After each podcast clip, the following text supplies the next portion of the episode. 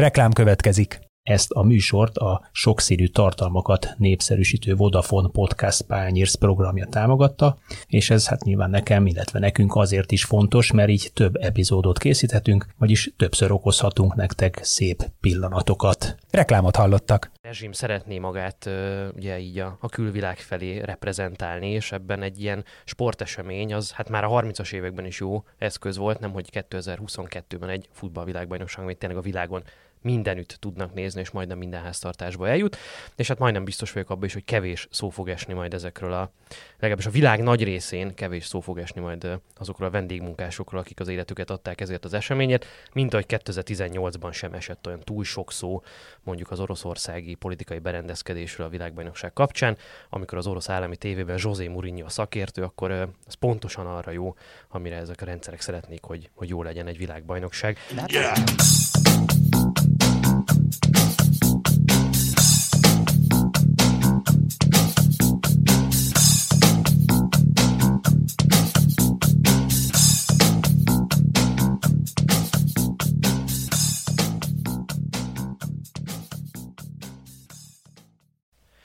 Sziasztok, ez itt a Zitzer, a 24.hu focis podcastja, én Kele János vagyok, és szokás szerint itt van mellettem Kálnoki kis Attila, 24.hu főmunkatársa. Szia!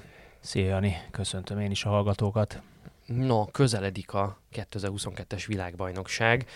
November 21-éhez képest egy évre rajtol majd el a Katari foci VB, ami hát már az időpontjával is igen megosztja a szurkolókat, hogy az első olyan világbajnokság lesz, amit télen rendeznek, és ezzel végül is keresztbe szel egy hagyományos klubszezon, de hát más gondok is vannak a Katari világbajnoksággal, erről is igyekszünk majd beszélgetni, és hát a terv az, hogy gorcső alá vesszük azt a tíz csapatot, amelyik már biztosan ott van a világbajnokságon, és amolyan tradicionális esélyesnek is számít részben. Ugye összesen 13 válogatott vívta már ki a részvétel jogát az egy év múlva kezdődő VB-re, és aki ebben a segítségünkre lesz, az Dajka Balázs, a 24.hu sportrovatának munkatársa. Szia! Sziasztok, én is üdvözlöm a hallgatókat. Na, be, kezdjük azzal, hogy, hogy ti mit gondoltak erről a Katari világbajnokságról.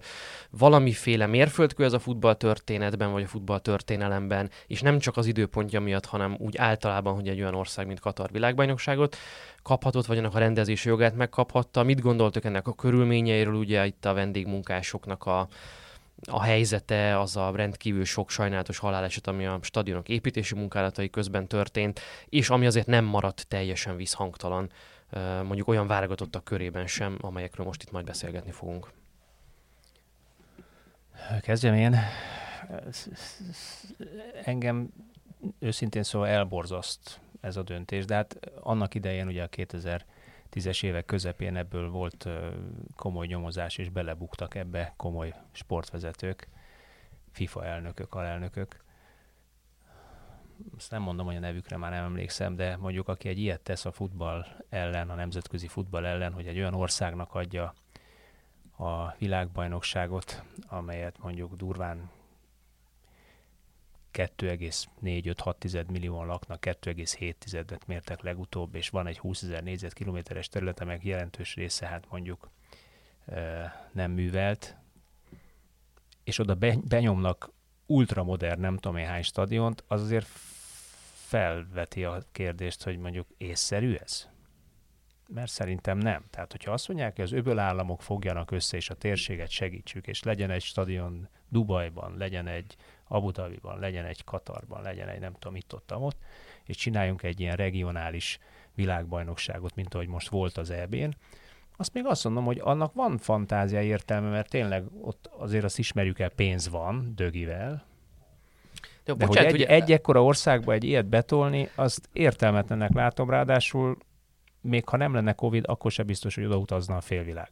Ugye azt szoktam mondani, hogy azért van értelme, és bocsánat Balázs, hogy itt elveszem el a szót, hogy azért van értelme ilyen fejlődő részeibe vinni a világnak a futball világbajnokságot, hiszen így lehet meghódítani még ö, feltöretlen vagy meghódítatlan piacokat, új nézőket bevonni, ezzel globalizálni tovább a, a sportágat, és ugye ez a típusú dilemma szokott megjelenni abban, hogy hát igen, ezek a helyek sokszor ilyen félautoriter vagy autoriter diktatúrák, de közben meg él ott egy csomó ember, aki szereti a futballt, és aki még a futballnak is új fogyasztókat jelenthet, nem tudom. Na, de India, nem Kína. az a megoldás, hogy öböl államoknak adom, de, bocs, de, de, hát itt nem, tehát itt nem él ennyi ember, tehát hogy ez, ez, itt ez nem igaz konkrétan. Itt pénz van egyedül. Na de hogyha több országnak adod, De több, több volt, tehát hogyha Katar, Abu Dhabi, még az sem. Tehát, hogy, Hát vagy nem Kat- tudom, vagy de- lehet, hogy a- Szaudarábiára gondolsz, az meg egy másik Igen, szempontból a- aggályos. a- Agályos, kétségtelen, bár most ugye ők is beléptek a világfutballba, vagy a brit futballba, de, de, de a- a- adnak még látnám bizonyos értelmét a e, e magyarázat alapján, mert akkor azt mondom, hogy tényleg egy olyan térségbe viszem, ahol, ahol pénz van, végül is azért emberek laknak, nem kevesen, mert összességében, ha összességében nézzük, sokan laknak, de úgy legalább tényleg azt mondom, hogy egy régió fejlesztés, vagy egy olyan régióba viszem, ahol szeretném népszerűsíteni a futballt. Azt szeretném mondani, hogy figyelj, nézzétek többen az angol, spanyol bajnokságot, fizessetek még többen, mert akkor globális futball is jobban fejlődik. Hát engem leginkább az hogy Katar foci térképen annyi, hogy PSG. És hogy nagyjából mindenki ennyit tud róla. De ugyanúgy, mint ahogy pár éve emlékszem volt a talán pont a katariak rendezték azt a kézi világbajnokságot, és ugye tele volt honosított külföldiekkel, szóval, hogy ott a katari És másodikok lettek. Igen, és hogy nyilván fociban nem tudsz ilyen szempontból eredményt venni, hiszen látjuk a PSG-t is, hogy gyakorlatilag csak a Bödedanit nem vitték oda, és ehhez képest a... Lehet ez volt a baj. Igen, igen, hát pedig mekkora gólt lőtt hétvégén. Na, de hogy... Sernyőset. Gyönyörű volt. Gascoigne De gyönyörű volt. volt Igen. Na mindegy, szóval a lényeg, hogy a fociban azért nem tudsz így most a kézibe, oké, veszel minden posztra egy-egy jót, és még az se garancia arra, hogy egy összeszokott válogatottat megvesz. Nekem nem tett, de hát most nyilván nem vagyok ezzel egyedül, hiszen látjuk azért sok válogatottnak a, a, a különféle jelzéseit, hol erősebb, hol lájtosabb verzióban, hogy azért ez a tendencia sokaknál kiverte a biztosítékot. Azt látjuk, hogy a Forma 1 is ugye elkezdett nyitni ezek felé az államok felé, ahol aztán semmi ha- kultúrája nem volt, de a Katarban pont a hétvégén volt az első futam, most Szaudarábiában is lesz, tehát hogy látjuk azért a sportban, hogy van az, a, van az a pénz, ahol olyan területeken is meg tudják nyitni ezt a bizniszt, amiben még látnak a potenciát. Mondjuk ennyi erővel elrakadták volna Kínába is a foci vb t és ugye ott azért van egy bajnokság, ami magát komolyan veszi, most az, hogy a maga a futballvilág mennyire veszi komolyan, az megint egy más kérdés.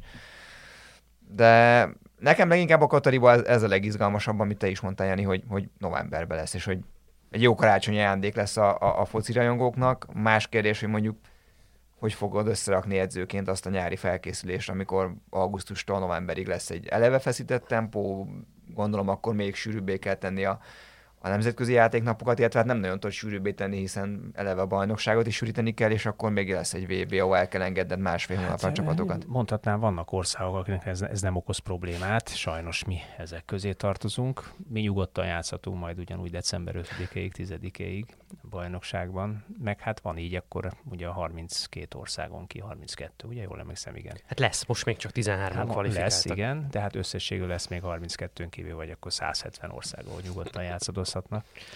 Ja, annyival csak ezt a katari témát lezár, hogy itt azért nyilván arról van szó, hogy ö, ezek az uralkodó családok vagy dinasztiák legitimációt próbálnak venni saját maguknak, vagy kicsit szalonképesebbé próbálják magukat tenni a világ ö, nagy része felé. Tehát ez egy, ö, nem akarom történelmi példákhoz hasonlítani, de hát láttunk már ilyet, tehát ebben sok új nincsen mondjuk a 1930-as évekhez képest, amikor Mégis Egy- Berlinben is volt olimpia. egy rezsim szeretné magát ugye így a, a külvilág felé reprezentálni, és ebben egy ilyen sportesemény, az hát már a 30-as években is jó eszköz volt, nem hogy 2022-ben egy futballvilágbajnokság, amit tényleg a világon mindenütt tudnak nézni, és majdnem minden háztartásba eljut.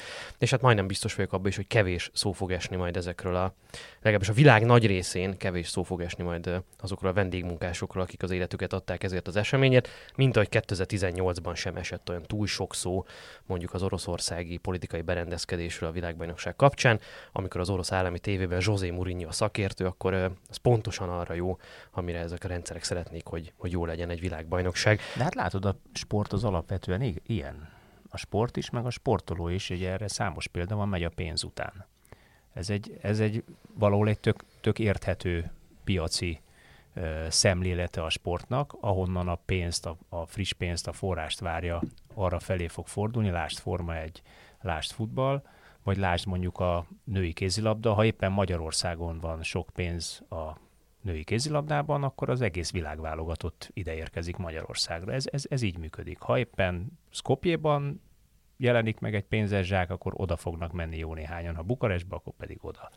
Most nem akartam feltétlenül ebbe az irányba elvinni, de beszéltünk erről. Én egy, Csak egy picit. én egy másik műsorban a héten mondtam azt, hogy szerintem a sportnak az egyik legkomolyabb dilemmája vagy kihívása most, hogy miközben a jóléti társadalmakban, a fejlett világban a sport az most már főképpen a, a felső középosztálynak egyfajta ilyen szórakozási formája, de a, tehát a csinál, tehát ahogy csinálják, az is, amikor valaki spinninggel fut, nem tudom, tehát hogy ez beépül a mindennapokba, másrészt meg mondjuk egy Premier League mérkőzés az, hogy előfizes arra csomagra, amiben tudsz Premier League-et nézni, hogy ki megy mérkőzések, az már egy felső középosztályban, nem azt mondom, hogy pláne, luxus termék, de, de nagyon közel van hozzá, és tipikusan ez az a társadalmi réteg, ami viszont nagyon szeret jó ember lenni, vagy ilyen progresszív társadalmi üzenetek mellé odaállni, hogy azt érezze, hogy ő, hogy ő ezzel is egyébként segít a világnak, ez egyfajta ilyen kulturális társadalmi réteg műfaj, én azt gondolom.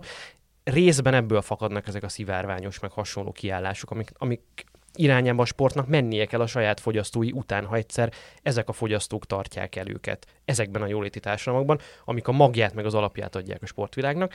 És van a másik logika, vagy ezzel párhuzamosan a számegyenes másik vége, a terjeszkedés, a globalizáció, hogy új fogyasztókat, új piacokat hódítsunk meg, azok viszont ezekben a félautoriter, meg autoriter diktatúrákban vannak, ahol nem tudom, eltűnik a Peng Shuai nevű teniszező három hétre, mert kiírt valamit a Twitterére, vagy nem tudom hová, és nem tudja senki, hogy mi lesz vele.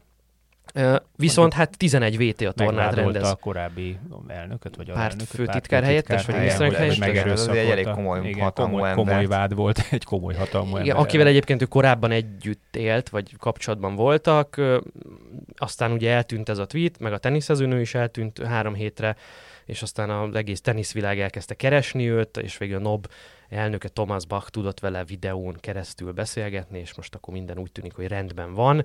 Hogy azért volt ez nagyon érdekes, mert februárban Peking téli olimpiát rendez, és hát picit rossz volt ennek az esetnek az optikája. Szóval azt mondom, hogy van itt egy ellentmondás, hogy a pénz, az új piacok, a terjeszkedés az ilyen helyeken van, és erre a sportnak szüksége van a túléléshez, vagy a továbbfejlődéshez, de hogy ez minduntalan összeütközésbe kerül ezzel a típusú társadalmi felelősségvállalással, meg üzenettel, amit a sport egyébként üzenni szeretne a saját úgynevezett korfogyasztóinak a jóléti társadalmakban. Azért csak benyelte a világ ezt a Katart, mondjuk a norvégok prüszköltek, fölvetették, hogy esetleg ki sem mennek, de hát aztán nem mennek ki. Nem jutottak ki Igen, okos nem módon. jutottak ki. A dánok ugye valamit prosperálni szeretnének, de azért csak ott lesznek, szóval ez, ez egy érdekes, érdekes kérdés. Igen, a Dánoknál, bocsánat, csak hogy a hallgatók is tudják, az a helyzet, most az a döntés született, hogy a válogatott a szponzorai helyett, ugye, akik ilyenkor az edzőmezen jelennek meg, vagy mondjuk a sajtófalon, vagy hasonló, ott nem a szponzorokat fogják mutatni a világbajnokság alatt, hanem ö, olyan típusú társadalmi üzeneteket, amikkel tiltakoznak itt a katari rezsim, meg a fő, főképpen a vendégmunkásoknak a helyzete ellen.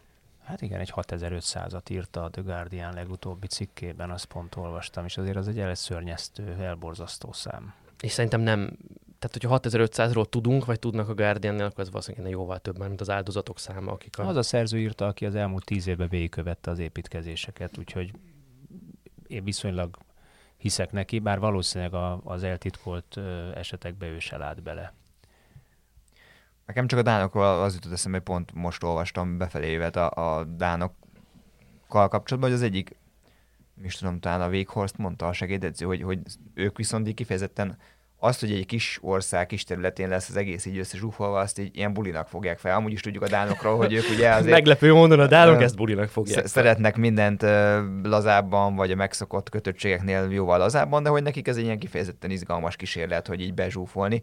Más kérdés, hogy mondjuk egy világjárvány közepén ez, ez nem feltétlenül egy, egy pozitívum, de érdekes visszajelzés lesz, az biztos, és szerintem most ha leszámítjuk, persze nyilván nem lehet lecsupaszítani, de összességében meg viszonylag kevés olyan ország rendelkezik olyan anyagi és egyéb forrásokkal, mint Katar, aki így fel, pikpak felhúz stadionokat, de hogy egyébként lehet, hogy egy jó példa lehet arra, hogy hogy lehet egy viszonylag futballidegen országban oda rendezni egy, vagy rendezni egy ilyen eseményt, ami azért tényleg, hogy te most mondtad, gyakorlatilag az olimpia, nem is tudom, hogy az olimpián kívül versenyezze bármi.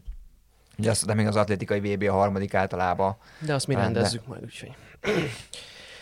A, a Dánok kapcsán egyébként eszembe jutott, és majd nyilván beszélünk róluk, hogyha oda jutunk sorba, hogy Hát, de most ott vagyunk. Ja, de mondjad, hogy mi jutott eszedbe. Hát ők jutottak ki először Európába, úgyhogy vehetjük őket. egyrészt igen, másrészt, hogy náluk azért érdekes dilemma, szerintem arról is lehet beszélgetni, hogy mennyiben megúszás ez, hogy akkor a pólókra majd valami üzeneteket teszünk, és akkor ezzel el van intézve ez a probléma.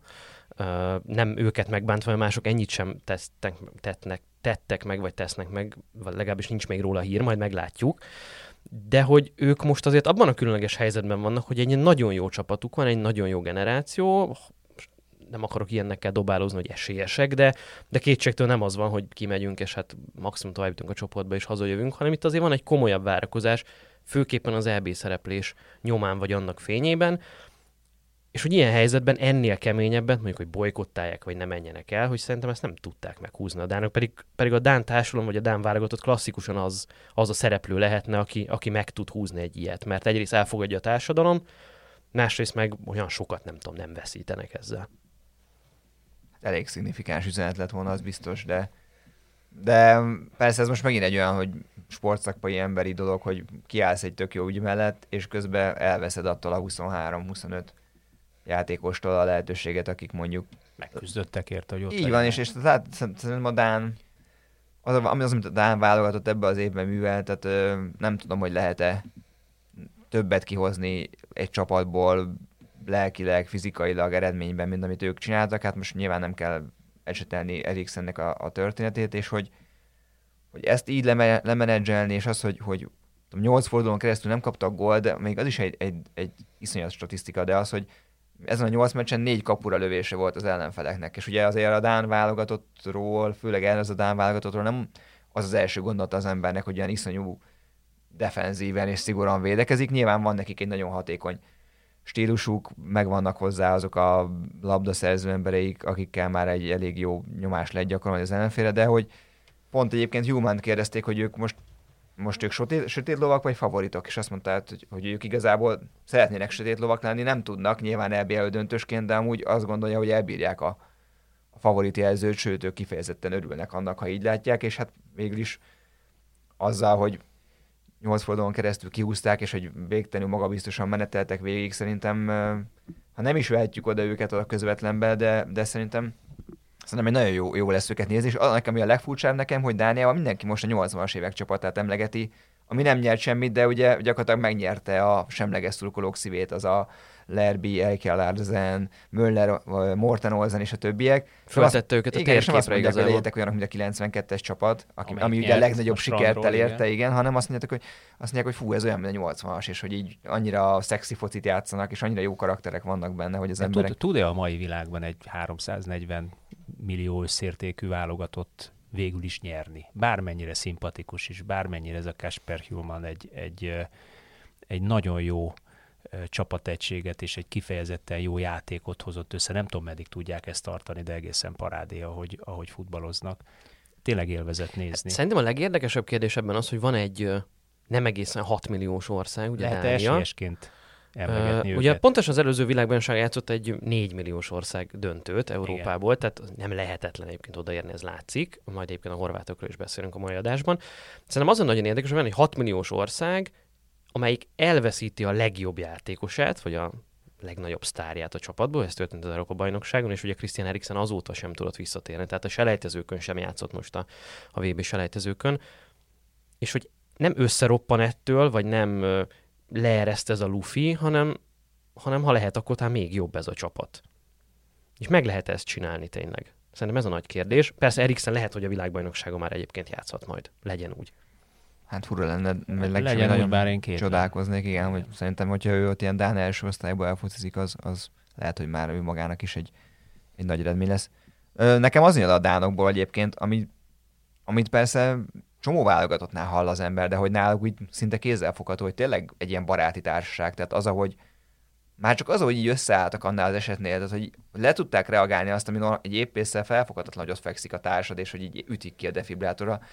Össze, összeálltak, és hogy tudom, Kier oda ment, és Eriksen feleségét így, így egyből így elkezdte vigasztalni, és hogy nem tudom, tehát ez a lélek jelenlét, az én azt a fickót nagyon régóta figyelem, és hogy annyira egy alulértékelt, tehát hogy az egész személyiség, ha van, vannak a fociban ilyen nagyon alulértékelt játékosok, és hogy Kier egy annyira nagy vezértípus, tehát hogy a Milánba én ezek után, az esek után, hogy oda mentem volna, és rátettem volna a csapatkapitányi karszagot, hogyha még itt vagy öt évig, akkor legyél te, mert hogy ennél jobban nem lehet reagálni, és hogy annyira jól jön le, és ugye minden játékos azt mondta, hogy, hogy volt az eset, és hogy, és hogy Human gyakorlatilag, mint hogyha a barátaival beszélt volna, úgy kezdte ezt feldolgozni, tehát előbb úgy belőle a, a az inner filozófus, és így egyből elkezdte Igen. valahogy ezt lereagálni. Nekem a Dán válogatott maga a futballromantika, tehát az az, az igazi csapatjáték, az igazi csapategység, és valahol ezt testesítik meg, egy kicsikét ilyen nosztalgikus érzésem van velük kapcsolatban.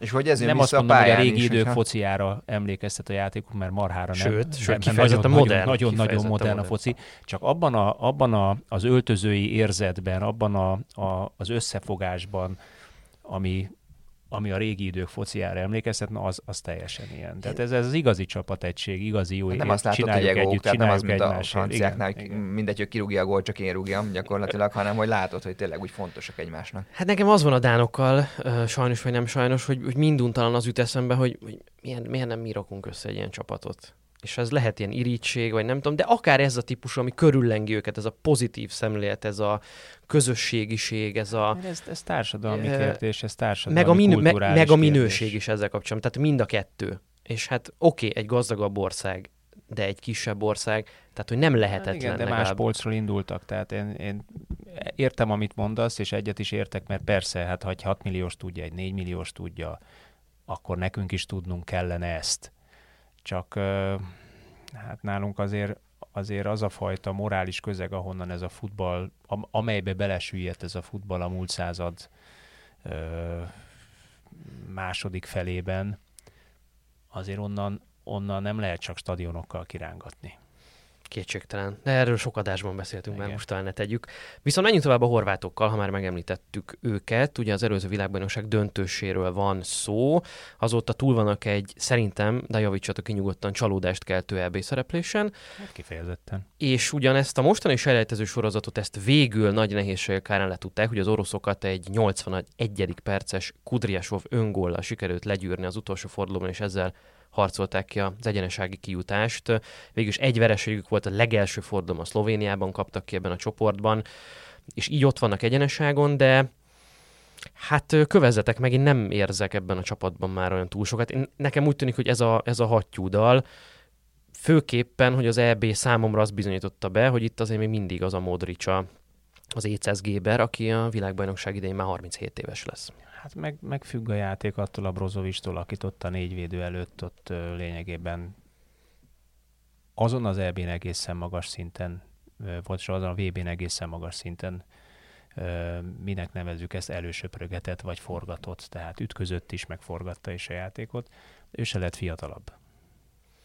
Nekem egyébként Rakitic hiányzik még nagyon, tehát igazából kicsit ilyen metaforikus is ez a dolog, ugye ez a bizonyos Brozovic, Modric, Rakitic középpálya, hogy nagyon-nagyon szépen voltak elosztva a szerepek, Brozovic ütközött, És robotolt, és lényegében. Modric, aki 8-as, 10-es közötti átmenet, és Rakitic, aki pedig nagyon okosan, a munkabírása is megvan, de nagyon intelligensen tudta az egyensúlyt biztosítani. Az ő helyére került be a csapatba Kovácsics, aki szerintem nem egy rossz játékos egyébként, vagy ugye időnként Pasalic játszik, de hát nagyon nem nem, szint. nem, ugyan, nem, nagyon nem ugyanaz a minőség. Hát és az egyik, egyik, ugye csak azt mondjuk, hogy egyik a Reálban játszott, a másik a Barszában meghatározott, miközben Kovacsisnak megvolt a lehetősége, és nem tudta megugrani ezt a szintet valamiért, nem tudjuk miért, de nem tudta megugrani.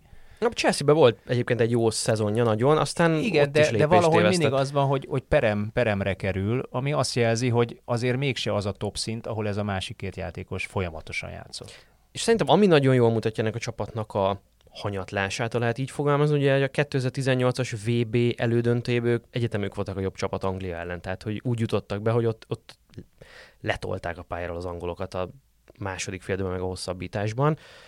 Aztán ugye ugyanez a két csapat találkozott most a nyári Európa-bajnokságon, egy csoportmérkőzésen. Hát nyomasztóan egyoldalú volt az a mérkőzés. És szerinted a, a horvát válogatott hattyúdala, vagy a horvát futball hattyúdala, vagy ennek a korosztálynak a hattyúdala, mert azért nem mindegy. Ennek a korosztálynak. Hát azért, ha megnézed, azért csak van egy Guardioljuk, aki 19 évesen tavaly még a Fadi ellen játszogatott a Dinamo Zágrebben, most meg a Lipcsébe elég jó szezont hoz bal hátvédként, vagy ilyen baloldali mindenesként. Nekem egyébként még, amit Jani mondott, nekem meg az jutott eszembe, hogy a, hogy a Mánzukics is nagyon hiányzik. Tehát, hogy nincs nekik az a, az a klasszik center, aki ütvág, de közben a védekezésbe is nagyon használható, ugye a letámadásba, meg, meg gyakorlatilag tényleg első védőként megy mindenre. És, de ez, nem tudom, nekem valami az, az az érzésem egyébként, hogy hogy pont ez a, ez a Modric féle brigádnak ez, ez egy jó VB lesz, pont azért, mert hogy tudják, hogy most fognak elbúcsúzni, és hogy tudom, most már hetek óta nézem és a, az Inter meccseit, és hogy azt tűnt fel, hogy, hogy a Perisic annyira jó játékos, és például ő is az a típus, hogy így hogy nem tudnád megmondani, hogy jobb vagy bal lábas, tehát hogy rá kellett keresni, hogy milyen lábas, mert hogy Kottára ugyanúgy ad be jobb a ballal, ő itt a 30 fölött van bőven, de simán veri az egy, egy hát most a Shakhtar ellen két gólpassz, tehát hogy annyira jó megvan bennük a potenciál, és hogy, hogy, hogy most ezek azok az arcok, akiket tíz éve nézel, most oké, okay, volt egy gyengébb elbéjük, nekem igazából az volt a fura, nem is az angol meccs, mert azt nagyjából láttam, hogy Szóval ott 5 perc alatt eldőlt, hogy ott nincs keresni velük, de a másik két ellenfél ellen, tehát a skótok és a csek ellen is olyan vérszegények voltak ezek a horvátok, és aztán hoztak egy olyan jó meccset a spanyolok ellen, tehát hogy nem tudom őket hova tenni, de hát bennük megvan ez a, ez a mediterrán mentalitás, hogy úgy néha van kedvük, és akkor, és akkor senki nem fogja meg őket, néha meg az, hogy most tényleg játszani kell, nem áll, és akkor... De szerintem nem tudom, valamiért az az, az érzésem, hogy nem várom őket döntőbe, de szerintem nagyon simán, jó, hát most nem tudjuk milyen csoportok lesznek, de hogy mindegy. Szóval én azt, azt gondolom, hogy ez egy emlékezetes véve lesz a horvátoknak, és pozitív szempontból. Igen, picit én is azt érzem, hogy annak a más feledik vonalnak kellene előrelépnie, amelyik már ott volt ebben a 2018-as csapatban is részben, de akkor még csak epizód szerepeket kapott, mint Vlasic vagy Kramaric például, vagy azóta, akik föltűntek, ugye az Orsic, a Petkovic, ugye az a center, akivel ugye megpróbálták Mandzsukicot pótolni viszonylag kevés sikerrel, de hogyha ők kicsit tudnak épülni még, és ők, ők olyan formában érkeznek a VB-re, hogy, hogy ők hozzá tudnak segíteni, akkor ez akár lehet egy, egy, egy olyan típusú hattyúdal is, ami happy end ér, ér véget, de hogy ebbe azért benne van a, a az, földbeállás. Igen. Ez kicsit, az, mint a szerb csapat, és akkor ezzel lehet, hogy mondjuk a szerbekről sem akarunk hosszasabban beszélni, de, de csak ilyen említés szerint, hogy, a, hogy a, mint a szerbek, akikről ugye, hát igen, akár egyébként ők nagyon jók is lehetnek, és így vagy az van, hogy tényleg ö, meglepetésszerűen kimasíroznak mondjuk a portugálokat kiütve a világbajnokságra, vagy az van, hogy mindenki összeveszett mindenkivel az öltözőbe, és nulla pont csókolom viszlát. És a Nemzetek Ligában még vertük őket. Ez egy furcsa dolog, nem?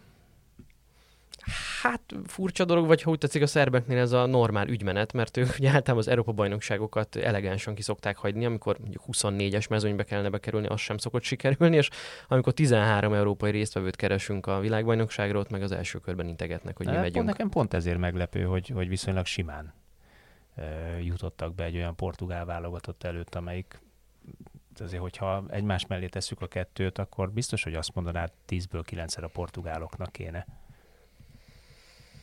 Hát és a kezükbe is volt. Tud valamit a új jegyző?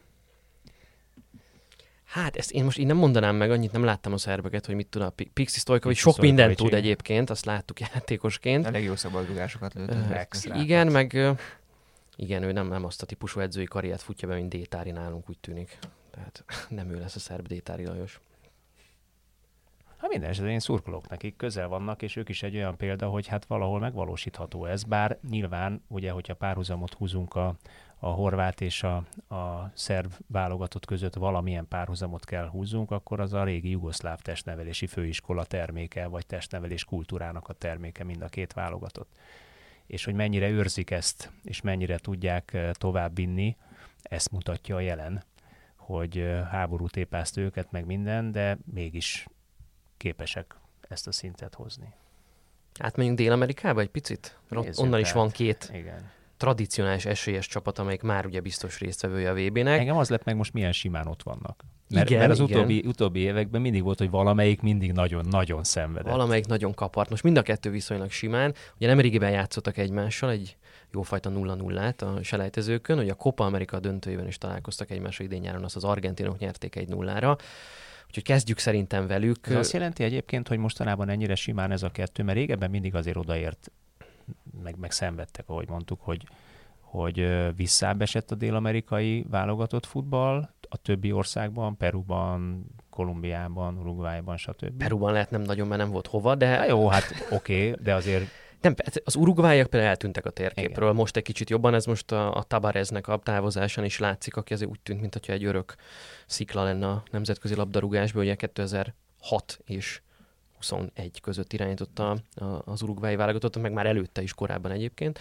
Ők azért érezhetően visszaestek, ott is kiment egy nagy generáció szerintem, mint hogy a horvátoknál, vagy kimenő félben van. Az évtized elején azért, meg mondjuk az előző évtizedben Paraguay viszonylag erős volt, ők, ők szintén teljesen eltűntek a térképről. Szóval ott is, mint hogyha hiányozna ez a második volna. Kolumbia tűnt egy ideig olyannak, mint aki talán kihívója lehetne a nagyoknak, de aztán most ők is éppen Pont a, a heti BL meccsek után láttam egy minden bizony a kolumbiai szurkolónak a hozzászólását, aki diszkréten anyázta a Murielt és Zapatát, hogyha az Atalantában minden héten ilyen baromi jók, akkor vajon a válogatottban miért nem tudnak egy értelmeset rúgni a labdába. Hát ugye ez az argentinoknál is sokáig, ha már az argentinokról beszéltünk, sokáig ez egy állandó topik volt, hogy hogy van az, hogy Messi a katalán, a, a Barszába jó, és aztán a válogatottat, de, nem, de most ugye végre áttört neki ez a nagy gát, mert a, meg lett az első kupa a kopával, úgyhogy szerintem most ez biztos, hogy neki egy hatalmas lelki könnyebbséget jelent, és szerintem most végre azok, akik eddig nagyon csak maradonáztak, azok most kicsit már, már messziben is hisznek talán Argentinába. Hát annyit a dél-amerikai selejtezőkről, és aztán beszélünk az argentinokról hosszabban, hogy Ecuador áll 14 lejátszott mérkőzés a harmadik helyen 23 ponttal, ők viszonylag biztonságban vannak, tehát én azt gondolom, hogy nekik jó esélyük van kivívni a részvétel jogát. Aztán negyedik helyen Kolumbia jön, ők már negatív gól különbséggel vannak ebben a csoportban, negyedik helyen 17 ponttal, és aztán jön 1, 2, 3, 4, 5 csapat 4 ponton belül. Tehát ugye a kilencedik Paraguaynak is 13 pontja van, és ugye Venezuela az, aki jó szokásához híven a távolból követi a mezőnyt. Szóval elképesztően szoros, és, és valójában nincs olyan, aki a két nagyot most picit tudná szorongatni Dél-Amerikában. No, de mi a helyzet Scaloni valaki, ugye itt az argentin szövetségi kapitány. Ugye Argentinában mindig úgy egy nagyon szélsőségesen polarizált futball közbeszéd van ugye Argentinában, tehát ez az igazi kétarcúság, vagy van ez a Menotti féle gyönyörű futball az olyan tehetségekkel, mint Maradona, meg Messi, meg Ortega, meg és akkor sorolhatnánk a neveket, ez a fantasztikus támadó futball, és közben ez a hentes mészáros kultúra, ami ugye az ellenfélnek a mindenféle válogatott módokon való meggyilkolását helyezi előtérbe, az a 60-as évek estudiantes meg a Bilardo féle világbajnok csapat 86-ba, ugye ez a két világbajnok csapatuk van, a Menotti féle, meg a Bilardo féle, és minden argentin válogatott valahogy ennek a kettőnek a az elegyét szokta alkotni, olykor nagy sikerrel, olykor meg kevés sikerrel. Ez a mostani, ez most így Iszkálónival szerintetek melyik? Szerintem ilyen nagyon középutas, kicsit ilyen, kicsit olyan, miközben a játékos keret azért, hogy mondjam, orr nehéz. Tehát megint, mint, mint sokszor korábban már. És hát ugye meg közben meg Scaloni egyébként köthető ez a Bielsa féle filozófiához is, amely mezge a nagyon innovatív, letámadás fókuszú, kevésbé pragmatikus, mint inkább elvi alapú foci, és Scaloni valahogy ebben a, a mixben helyezkedik el, nem tudom, hogy hol. És ez látszik kicsit a csapaton is. Igen, az biztos, hogy a, szerintem hát gól, gólokkal nem lesz bajuk. De az, hogy hát én, Argentina szerintem csak azon múlik, hogy hát nem csak nyilván, de hogy, hogy a, véde, a védelemnek nálam a gyenge pontjuk, és hogy, hogy ebből mit tudnak kihozni, mert hát meg nekem nagyon izgalmas kérdés, hogy mi lesz Aguero-val. Egyébként nyilván az ő pályafutásával szempontjából is, de hogy még az argentin válogatottnak is azért, tudva, hogy milyen lelki és mindenféle kapocs van közte és messzi között. Fura, mert, mert mindig, tehát az argentin válogatott is... Nyertek.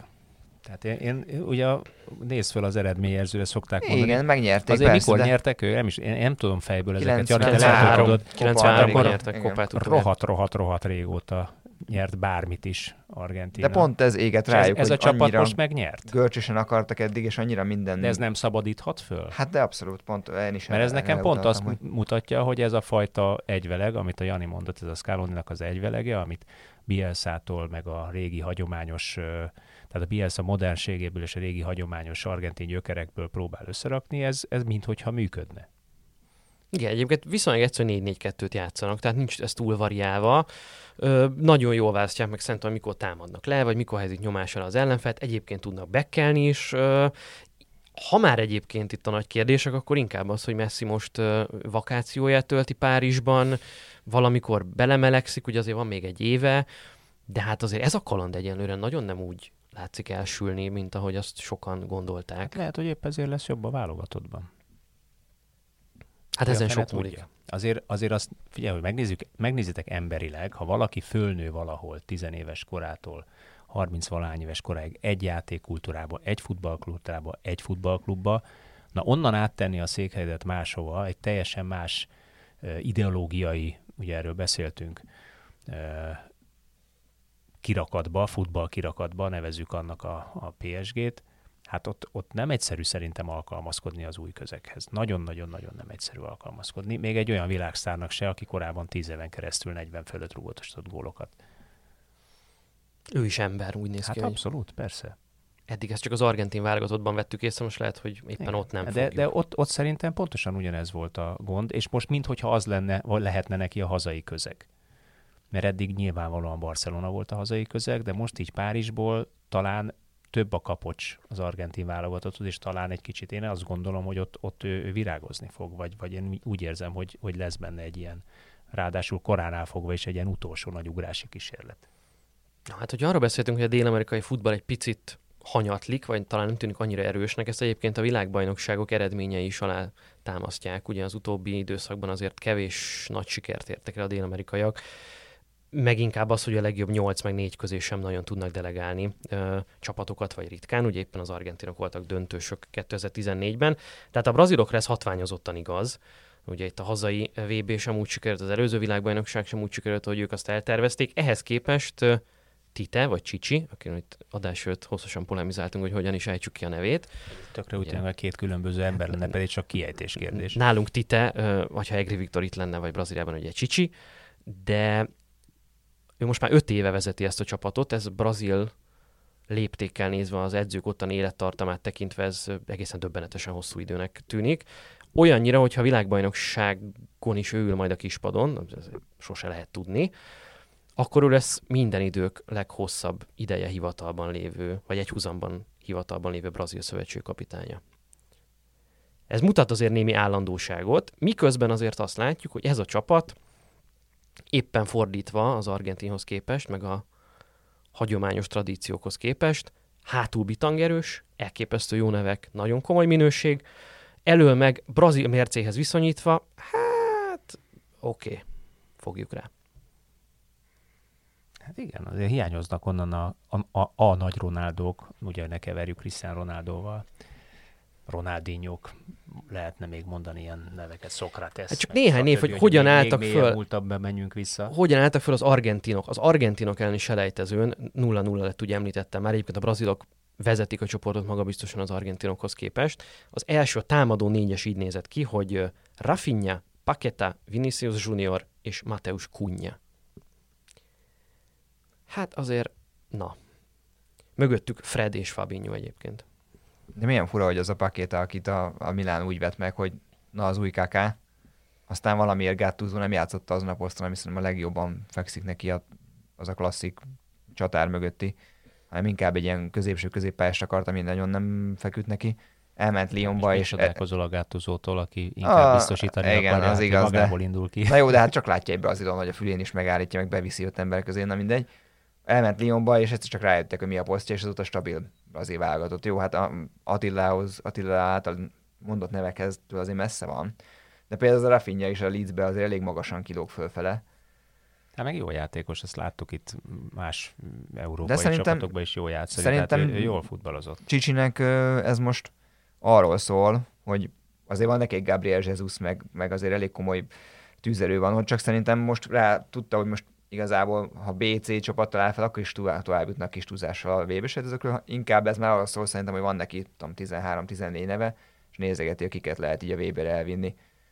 Uh, Mateusz Kunya Atletico, ugye, jól emlékszem, de ő, őt most, most igazolták le nyáron, és Igen. a Hertában volt régen. Hát az olimpián tűnt talán ki, ott az olimpián játszó brazil válogatott volt az egyik legjobbja egyébként, és valószínűleg emiatt is kaphatja meg az esélyt a válogatottban. Azért van egy Firmino, van egy, ahogy te is említetted, Gabriel Jesus a, a talomban, egy Coutinho, bár nem tudom vele mennyire kell ö, számolni hosszabb távon.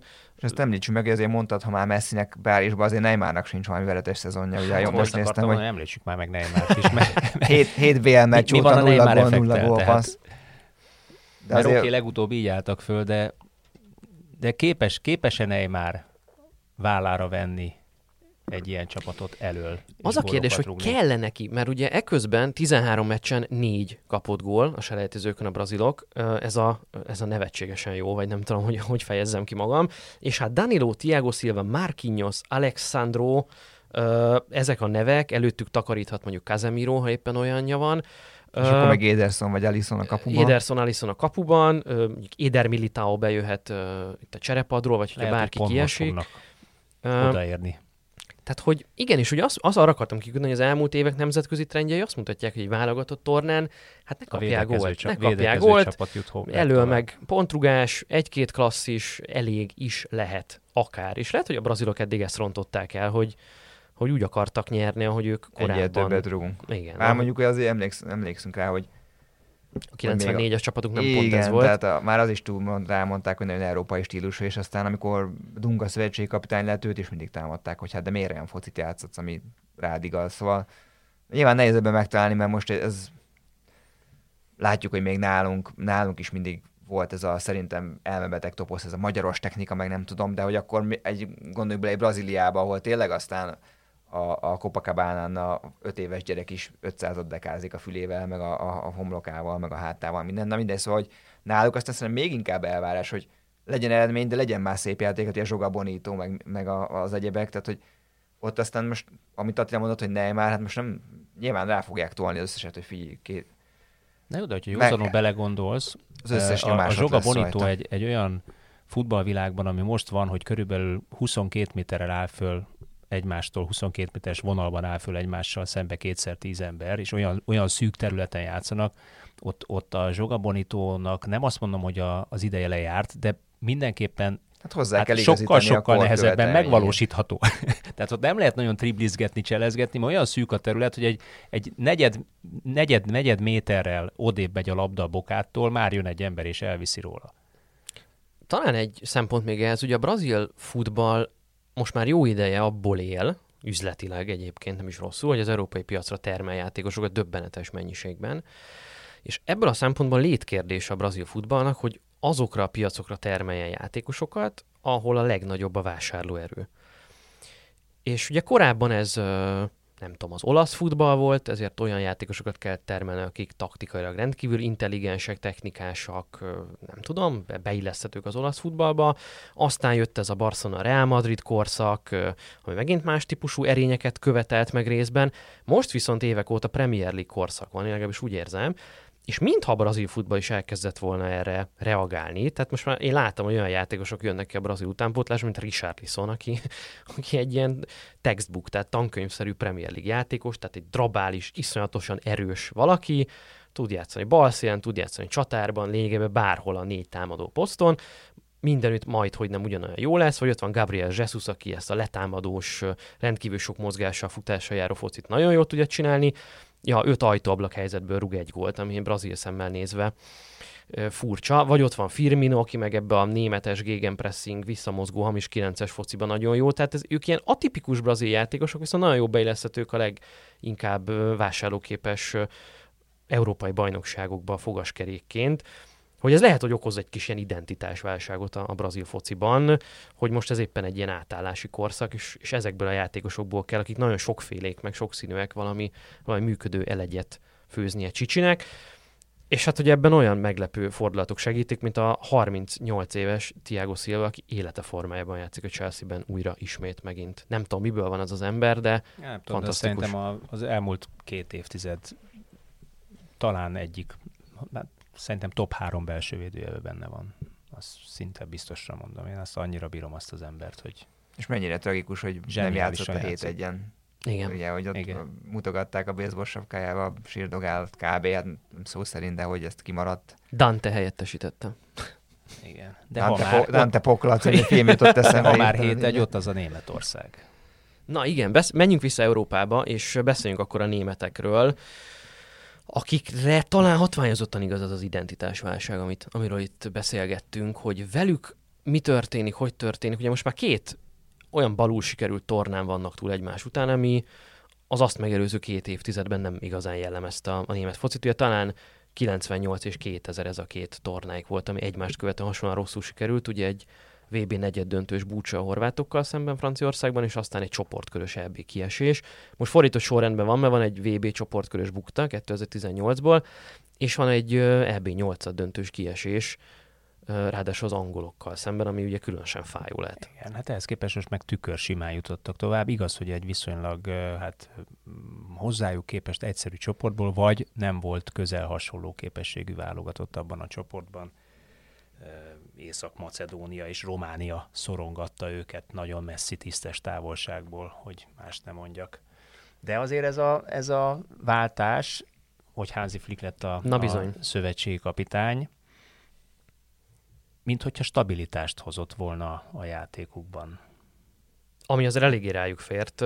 Hullámoztak rendesen. Azt mondom, örmények ellen próbálta ki a három védőt Hansi Flick, de ettől eltekintve mintha letette volna a voksát a 4-2-3-1 mellett, és ebben is talán a legfontosabb ilyen gránit szilárdságú alap ez a Kimich Gorecka dupla szűrő kettős a középpályán, ami azért érdekes, mert a Kimich korábban egy ilyen neuralgikus pontja volt a német csapatnak, hogy legyen-e jobb oldali védő, jobb futó, vagy bármi, vagy inkább középen játszon, és úgy tűnik, hogy Hansi Flick ebben, ahogyan a Bayernnél is, Sokat úgy, játszott, pont ezt akartam mondani, hogy sokat játszott. úgy itt is letette a voksát, és aztán, hogy melléjük a kirakóst hogyan találja meg, az szinte részletkérdésnek tűnik most. Igen, amikor mondtad, hogy identitásválság, akkor pont az jutott eszembe, hogy, hogy Flick most nagyon próbálja azt a bayern arculatot nyilván érthető módon, hiszen megnyertek mindent, amit lehetett szinte átültetni a válogatottra, és ez jól is működik ezen a hét meccsen, amit tőle láttunk. Hát ahogy Attila is mondta, azért túl komoly ellenfelük, tudom, Izland, Észak-Macedónia és azért Románia sincs most azért ott a legfelső polcon, de még lehet, hogy a másodikon se, vagy nagyon az alján. Hát ez egy nagyon könnyű csoport volt azért, ezt tegyük hozzá.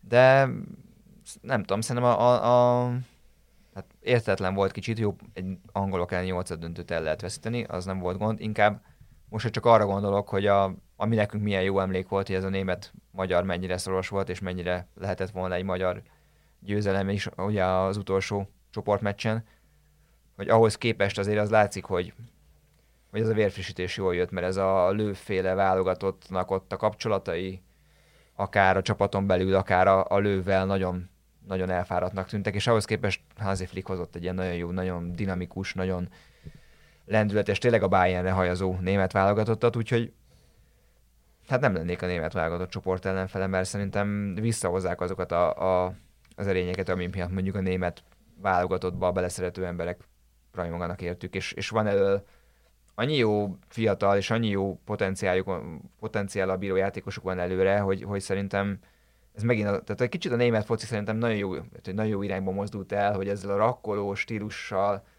nyilván kellett hozzá, helyettek hozzá ezek a pofonok, ezek a kudarcok, de hogy, hogy sokkal nézhetőbb és sokkal szerethetőbb ez a, ez a német foci ugyan blokk, és amit a válogatott képvisel náluk szerintem az Igen. Is így semleges szemmel abszolút jól mutat. Gnabry, Havertz, Zané, ez így elől nem fest annyira rosszul. Timo Wernerről Florian megoszlanak a... Wirtz is beférhet Florian szerintem. egy- igen. Timo Wernerről megoszlanak a vélemények, hogy mennyire De fest nem rosszul, hiányzik nem. Flicknek egy, egy klasszikus 9-es? Hát ez a német futball nagy kérdése most már hosszú ideje. Miroslav mert, hogy- óta mert, nincsen. hogy azért Lewandowski-val, ugye ő viszonylag ezt játszotta egészen eredményesen, sőt Lewandowski talán azóta mondhatjuk azt, hogy a mm, világfutball egyik legeredményesebb játékosa, meg volt is legeredményesebb, amióta ugye ő, ő volt az edzője. Mint hogyha ez nekem kicsit hiányozna ebből a, a Hansi Flick-szerű játékrendszerből, az ilyen típusú játékos. Abszolút, és ebből a szempontból szerencse, hogy azért viszont vannak nagyon gólerős támadó játékosai, és most akkor kategorizáljuk be Kai Havertzet, hogy mi a posztja, vagy a pozíciója, de ott van Gnabry akár, ha Zanét jól használják, akkor tud nagyon gólerős lenni, és ott van az a Thomas Müller, aki ugyan már nem fiatal, éppen a 600. mérkőzését játszott, hanem olyan rég a Bayern De a világ legjobb poszt nélküli támadója. De valami, hát én, Hát én és a VB-ken ugye már kétszer öt gól. igen, a Thomas Müller fanklub Igen, hivatalos, igen. nem tudom milyen szívesen lennék, egészen döbbenetes az az ember, miközben egy, nem hogy futballisán sportolónak sem néz ki, semmilyen szögből, de egészen zseniális. Arra akartam kiukadni még a németek kapcsán, hogy viszont itt hogy, hogy lesz védelem? Vagy, vagy, vagy, vagy kik, kik fogják alkotni a védelmet? Most megint itt, mint a braziloknál sorolgathatnék neveket a legutóbbi mérkőzésen, hogy hogyan álltak fel, ami persze abból a szempontból nem igazán mérvadó, hogy már nem volt tétje annak a meccsnek, de hát Ginter, Tah, Hát most nem azért, de egy, Közép- Vili, egy Vili Orbán nem tudom mennyire bánja már, biztos sem mennyire nem bánja ezt a döntését, de hát csont nélkül férne be ide. Hát középen még talán a, a Hummels Rüdiger párossal megvannak, csak ugye azok Igen. meg Gossens azért el tudja játszani tökéletesen a baloldali szárnyvédőt, azt látjuk nála az Atalantába. mondjuk Hummels is, ugye azt hiszem, ha jól emlékszem, 34 éves, szóval neki már sok vb nem lesz. Pont, pont egyébként a, a Welle-n olvastam egy cikket, és ott is ezt írták, hogy öt kérdés, hogy a házi flik válogatottjához, na mi lesz a védelemmel. Hát majd jó, fel, jó magasra feltolják, azt nagyon söpröget. És akkor megpróbálják egy ilyen 30 méteres sáv alatt Jó, tartani de az ha ellenfelet. jó magasra feltolják, akkor viszont pont az imént említett két emberrel már nem biztos, hogy megoldják, mert akkor mögöttük van terület, ö, visszafele sebesen kéne futni. Hát Hummelszel biztos. Hummelszel- Rüdiger egyébként viszonylag gyors. Rüdiger gyors, igen, de, de van még az a hú hirtelen akartam Niklas. Szüle is viszonylag Igen, Szüle, Szüle, azaz, igen, azt viszonylag akartam. Züle gyors. nagyon, nagyon gyors, viszont cserébe rendkívül darabos. Ugye Igen, ezt szoktam. igen. Ő, Hát ugye ő, egy nagy, igen, ő egy nagy, nagy ilyen benézés a sok mindenkinek, egy elképesztő drabális védőről van szó, aki viszonylag darabosan is mozog, ehhez képest rendkívül gyors egyébként, ugye mindig szokták a lassúságát károsztatni, mert, mert de nagyot, nem az. Nagyot lép, persze, Igen. hát van benne sebesség, csak, csak a fordulékonysága nyilván az adott pillanatnyi helyzet változtatása az neki valahol gátja lehet ennél a méretnél fogva. De ha már sebesség, fordulékonyság, kor, mit gondoltok a belgákról? Hová álljanak a belgák? Ugye ez a bizonyos aranygeneráció a belgáknál, ami hasonlatosan sok másik aranygenerációhoz, meg aranycsapathoz más országok történelmében nem nyert szintén semmit. És most már nagyon úgy tűnik, hogy nem is fog. Tehát nekik ez a 2022-es világbajnokság nem az utolsó utáni alkalom? Ugye itt, itt is főképpen a védelem érdekes, ugye az Arderweireld, Fertongen, ö, ö, fémjelezte hátsó alakzat ugye most már erőteljesen kiöregedő félben van, ugyanelől azért még akad egy Lukaku, de ott van Kevin De Bruyne, aki az elmúlt évek fantasztikus formája után idén főképpen a sérüléseknek köszönhetően jóval gyengébben muzsikál, és hát Eden Hazard meg, aki tudja hol, merre jár, az szóljon mindenképp. Nekünk is, de Eltűnt a Real Madridnak még inkább, igen. Hát Rövidebb lett a kari- karrieríve, mint amire számítottak vele kapcsolatban, az biztos. Hát nem tudom, én nekem, nekem a, a belga válogatott pillanatilag nem tartozik a favoritjaim közé, VB favoritjaim közé. Nem tudom, hogy ezen tudnak-e változtatni a következő egy évben, vagy tudnak-e valami olyasmit mutatni.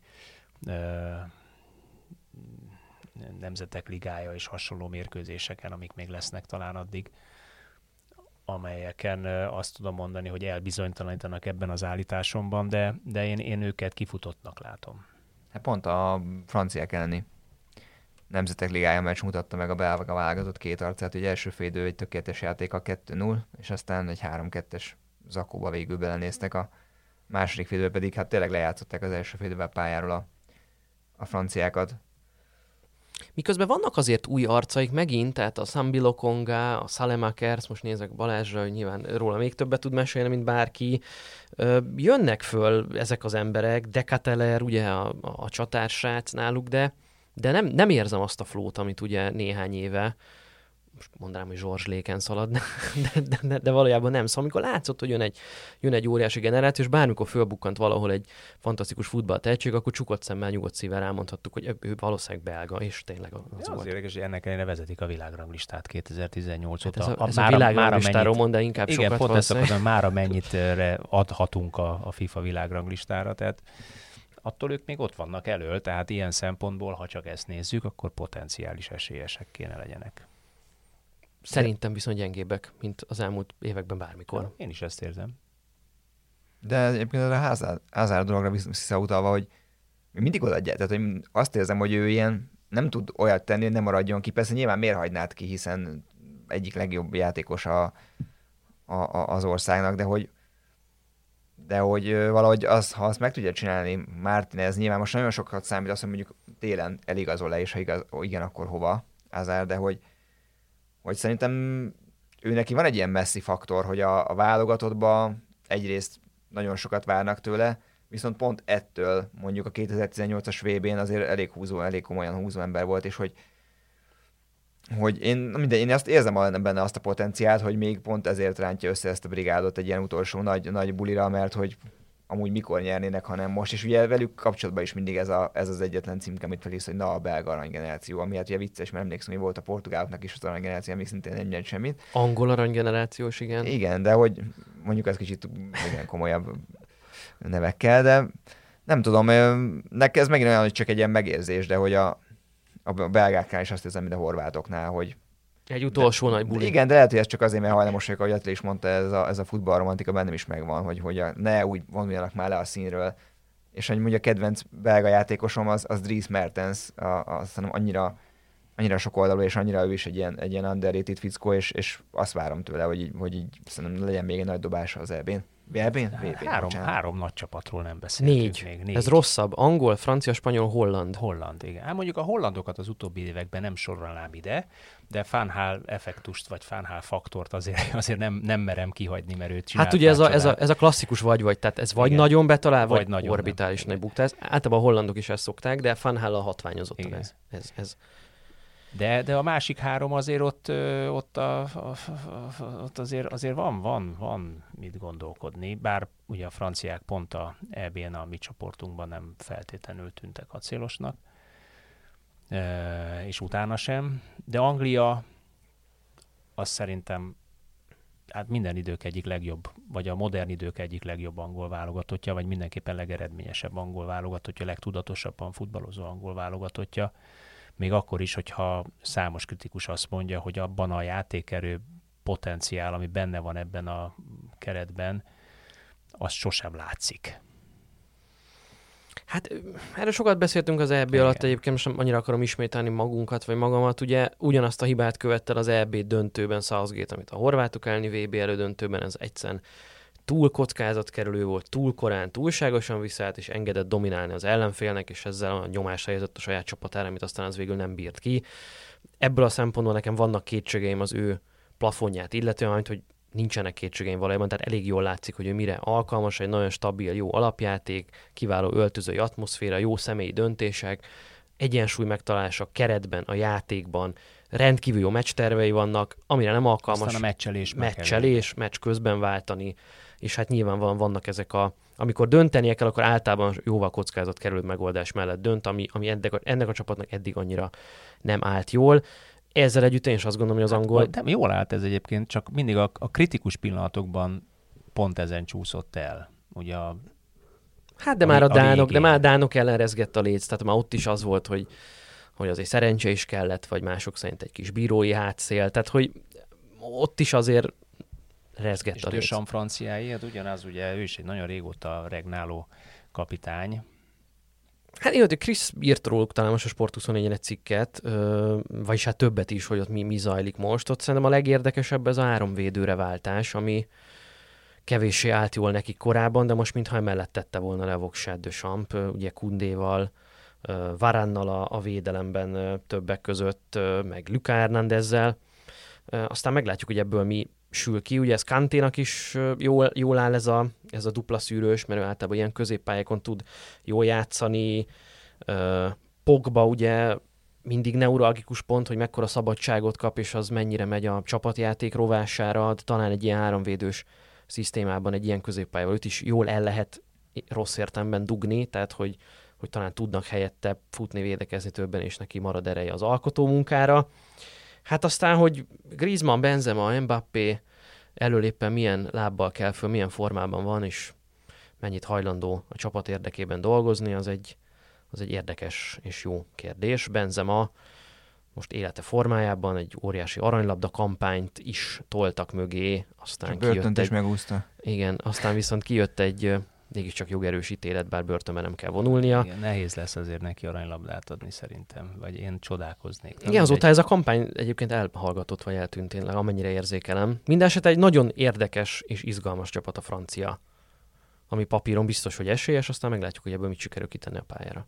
Hát emlékszünk, volt már olyan, hogy az első fordulóban csont nélkül kiestek, mikor miközben előző, előtte világbajnokként érkeztek volt erre példa, vagy Európa bajnokként és világbajnokként. Hát 98-2002 mindent nyertek, mindent neki futásból. 2002 Majd 2002-ben maradtak egy Szenegál, Uruguay, Dánia csoportban.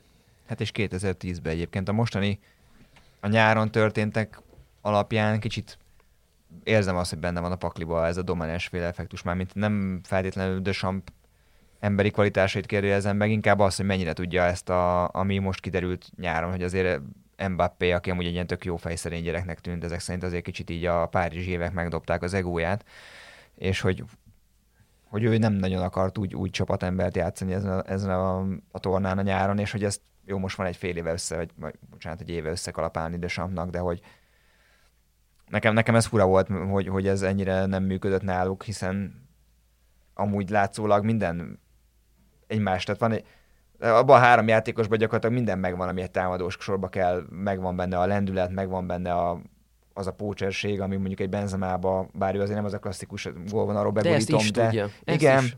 és akkor egy Griezmann, aki adott esetben vissza is tud lépni, tud szél, szélen is játszani.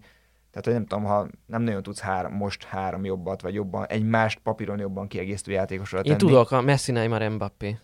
Az is nagyon jól néz ki. Gyakorlatilag papíron rendkívül jól a néz ki. Az a baj, le kell játszani a meccseket is. Ez, ez vele az Na egy, igen, hát egy szóval gond. nyilván Dösampnak azért bele kell majd harapni az ujjába egy párszor, hogy amikor azt a keretet összerakja, kiket hagy ki. Az látszik, hogy amit te is mondtál, jól bejött ez az újítás, és ez a, a szányvédős rendszer, a, én csak azt a két nemzetek ligája meccset láttam így hosszabban, de ott nagyon jól működött ugye az, hogy Teo Hernández, aki, aki egyébként az olasz bajnokságban egy ilyen kicsit ilyen nehezen használható játékosan védekezni, szerintem egyáltalán nem tud, viszont az ő lendülete nagyon sok plusz, plusz adni egy támadásba. Ami persze más kérdés, hogy mondjuk egy francia válogatott ellen hány csapat fogja felvállalni azt, hogy ad annyi területet, hogy mondjuk egy Teo Hernández, akinek az a fő erénye, hogy 40 méteren felgyorsul, és aztán nem nagyon tud elvenni tőle a labdát, lesz egyáltalán helye felgyorsulni. Mert azért úgy tűnt, lásd a magyar meccset, hogy ez a pozíciós játék azért annyira nem fekszik ennek a francia csapatnak. Úgyhogy hát van egy évük, de az tény, hogy jól reagált Desamp az EB-re, és mondjuk ez az ősz azért jobban nézett ki sokkal. Ja, azon gondolkodtam, hogy a töltött káposztán kívül mi jó felmelegítve, és hogy Dechampra nézve ez mit mond el, aztán eszembe jutott Luis Enrique és a spanyolok, hogy ott ez úgy tűnik, mintha megint működne. Az EB-n is számomra az egyik legkellemesebb meglepetés a spanyol válogatott volt. Az eredményt tekintve is, a mutatott játékot tekintve is, pedig nagyon-nagyon rosszul indult nekik az a torna. Ehhez képest, ha azt nézem, hogy az elődöntőben ők azért lefocizták a későbbi győztes olaszokat, tehát ott minden józan számítás szerint ott azért a spanyoloknak kellett volna bemenniük a, a, a döntőbe. Egy fiatal, kicsit szedett-vedett ilyen-olyan csapattal egy nagy VB csalódás után, ez szerintem egy nagyon komoly eredmény, és az látszik, hogy Luis Enrique ezt a munkát folytatja, építi be a fiatalokat a csapatba, van egy nagyon komoly ilyen labdabirtokláson alapuló fociuk, pozíciós játék, nagyon erősek benne, és akkor viszont időről időre tudnak direktebbek is lenni, akár kontrázni is tudnak, és hát ott van Álvaro Morata, aki vagy nagyon, vagy nagyon Vagy nem. berúgja, vagy nem. Mondanám, hogy inkább nem, de közben meg, Közben meg igen, közben sokszor, de igen. sokszor meg igen. Hát talán az egyik legellentmondásosabban megítélt ö, támadó az európai futballban. És akkor jön fel, bocsánat, Pedri, Nico, Gavi, jönnek a, a, Barca tehetségei. És mennyire lesznek 19 csapágyasra évesek. rajtva, ugye látva a Pedri tavalyi évét, tavalyi szezonját pontosabban, hogy, hogy azért ezeket a fiatalokat Pont, pont erre jó a novemberi VB, nem? Hát nyáron pihenő van, pont csúcsformában lendül novemberre. Igen, de ha már mondtad ezt a... Jó, nyilván nem lehet összesíteni a két futballkultát, de már mondtad a dánoknál, hogy miért nem tudjuk ezt. Tehát, hogy, hogy az egy spanyol kapitány azért meg tudna égni ennyi fiatallal. Jó, nyilván azok a fiatalok már bizonyítottak egy bajnokságon, meg egy komoly klubban, de hogy azért, hogy ott meghúzzák, a, hogy egy VB sejtezőn játszanak olyan arcok, akikről amúgy fél éve nem hallottál. És hogy nálunk nem az, hogy a válogatottban nem próbáljuk ki, de hogy még az NBA-be se dobáljuk be ezeket a csávokat, de mindegy, nyilván ez egy sok, sok adásnak Nekem, a... nekem, az a, nekem az a teóriám, hogy ezeket a csávókat bedobálnánk, ha itt lenne egy Pedri. Vagy lehet, hogy rosszabb a helyzet, amit a múltkor beszéltünk, hát, hogy nem vennénk észre, hogy itt van egy Kérdés, Pedri. kérdés, hogy eljutna odáig, mert ugye ezek a srácok egyébként egytől egyig végigjárták az összes, tehát nemzetközi rutinnal, komoly nemzetközi rutinnal rendelkeznek 19 évesen, 20 évesen is, hiszen az összes U válogatott meccsen ott vannak és játszanak. És ezeket a fiatalokat aztán beépítik szinte azonnal a nagy csapatba. Feltételezem, az, erre, az lenne erre a válasz, hogy na persze, de hát ők, ők más szintet képviselnek. A kérdés az, hogy miért. Hát sok kérdés van. Van, amiket ezek közül már megbeszéltünk, vagy átbeszéltük, van, amiket napestig tudnánk ragozni. Én azt mondom, hogy talán ezt az adást most uh, zárjuk le. Hát végigmentünk. Végigmentünk igazából. Hát, hogy komoly- az olaszok, portugálok nem kerültek szóba, de ők nincsenek is még kint ezen Igen, a nekik még világbajnokságon. kis dolguk. Azt hiszem, hogy a, a kijutásukat már kivívó csapatok talán egyedül Katarról nem beszéltünk. Ennek nyilván megvannak a, prózai okai. Igen, de Katar keretében keresgéltem mindenféle ilyen spanyol másod meg harmadosztály, mint ahogy a, a Kézilabda. fél spanyol, horvát, bosnyák kézilabda, kézilabda csapat oda ment a, a Katari VB-re kézilabdában, de nincs, nincs köztük, tehát egy nagyon szerény 20 milliós kerettel rendelkeznek. Viszont Ázsia kupát nyertek? Ázsia kupát nyertek, a, egy spanyol edzőjük van, a San, Sánchez, azt hiszem úgy emlékszem, úgy, úgy hívják. Ez a nagyot nem tévedhetsz. Spanyol edzőjük van Sanchez. Végül is igen. és, és hát klasszikusan ugye kis csapatos ö, 3-5-2-5 5-3-2-es felállásban, hát a VB valószínűleg inkább az utóbbi lesz. No, meglátjuk, figyelni fogjuk. Majd egy dolog maradt hátra ebbe az adásból, ez egy szolgálati közlemény, és azt hiszem, hogy ezzel én tartozom mindenkinek. Nekem most húzamosabb ideig ez volt az utolsó Zitzer podcast, amiben részt vettem. Nincsenek igazából különösebb én kértem egy kis szünetet itt a 24.hu-nál, uh, kicsit mással foglalkozhassak, feltöltődhessek, és aztán eldönthessem, hogy újult erővel belevágok-e majd ebbe. Nyilván lehetne ezt hosszan ragozni, most nem szeretném. Csak annyit azért mindenképp hozzátéve, hogy egyrészt továbbra is hallgassátok az Zitzert, mert szerintem egy unikális dolog a magyar podcast piacon, meg a focis podcast piacon is olyan témákkal, felvetésekkel, amik máshol nem, vagy talán nem ilyen mennyiségben kerülnek elő. Nyilván Attila marad és csinálja tovább, aztán, hogy helyettem ki lesz, azt nyilván majd még kitalálják. Biztos, hogy valaki nagyon jó fog érkezni, és nem fogtok benne csalódni. Aztán meg az sem kizárt, hogy én majd visszatérek vendégként esetleg csak kicsit kisebb dózisban. Én a magam részről szeretném megköszönni Attilának is az együtt töltött éveket, meg a közös munkát. Én rendkívül élveztem, és szerettem csinálni, nagyon sokat tanultam, nagyon sok mindent elrontottam, nagyon sok mindenben talán tudtam segíteni. Az biztos, hogy olyan mozgásteret kaptam ebben a podcastban, amit, amit nagyon sokan nem kapnak meg másút, meg, meg, meg én is kevés helyen kaptam, meg lényegében bármiről szabadon beszélhettem, beszélgethettem, bárkit meghívhattunk, bármilyen témával foglalkozhattunk nagyon szabadon. Ez azt hiszem, hogy a mai magyar nyilvánosságban Legfeljebb dolog, nem amit- értettünk mindenben egyet. legfeljebb nem értettünk mindenben egyet, de nekem az a meggyőződésem egyébként, hogy, hogy ez a típusú kicsit generációs különbség közöttünk, meg egyébként habitusbeli különbség, ezt szerintem tök jól kiegészítette egymást. Én legalábbis nagy Hát ettől is a élveztem. hallgatókra. Reméljük, hogy igen. De én, én nagyon élveztem ezt csinálni. Aztán lehet, hogy a hallgatók között is volt, élveztem, aki szerette, szomorú is vagyok. volt, aki kevésbé, de aki esetleg kevésbé, az ezután becsatlakozhat. Úgyhogy köszönjük szépen mindent, a hallgatóknak elsősorban a figyelmet, azért száznál jóval több adást megcsináltunk együtt. Ez biztos, hogy egy olyan dolog, amire szívesen fogok majd visszaemlékezni. No és akkor, hogy az árszó most már az enyém legyen, és Jani, tényleg a könycsepet kitörlöm a szememből, mert, mert szomorú vagyok. Remélem csak ideiglenesen. Következő héten új témával, új vendégekkel várunk titeket. Sziasztok! Sziasztok! Sziasztok.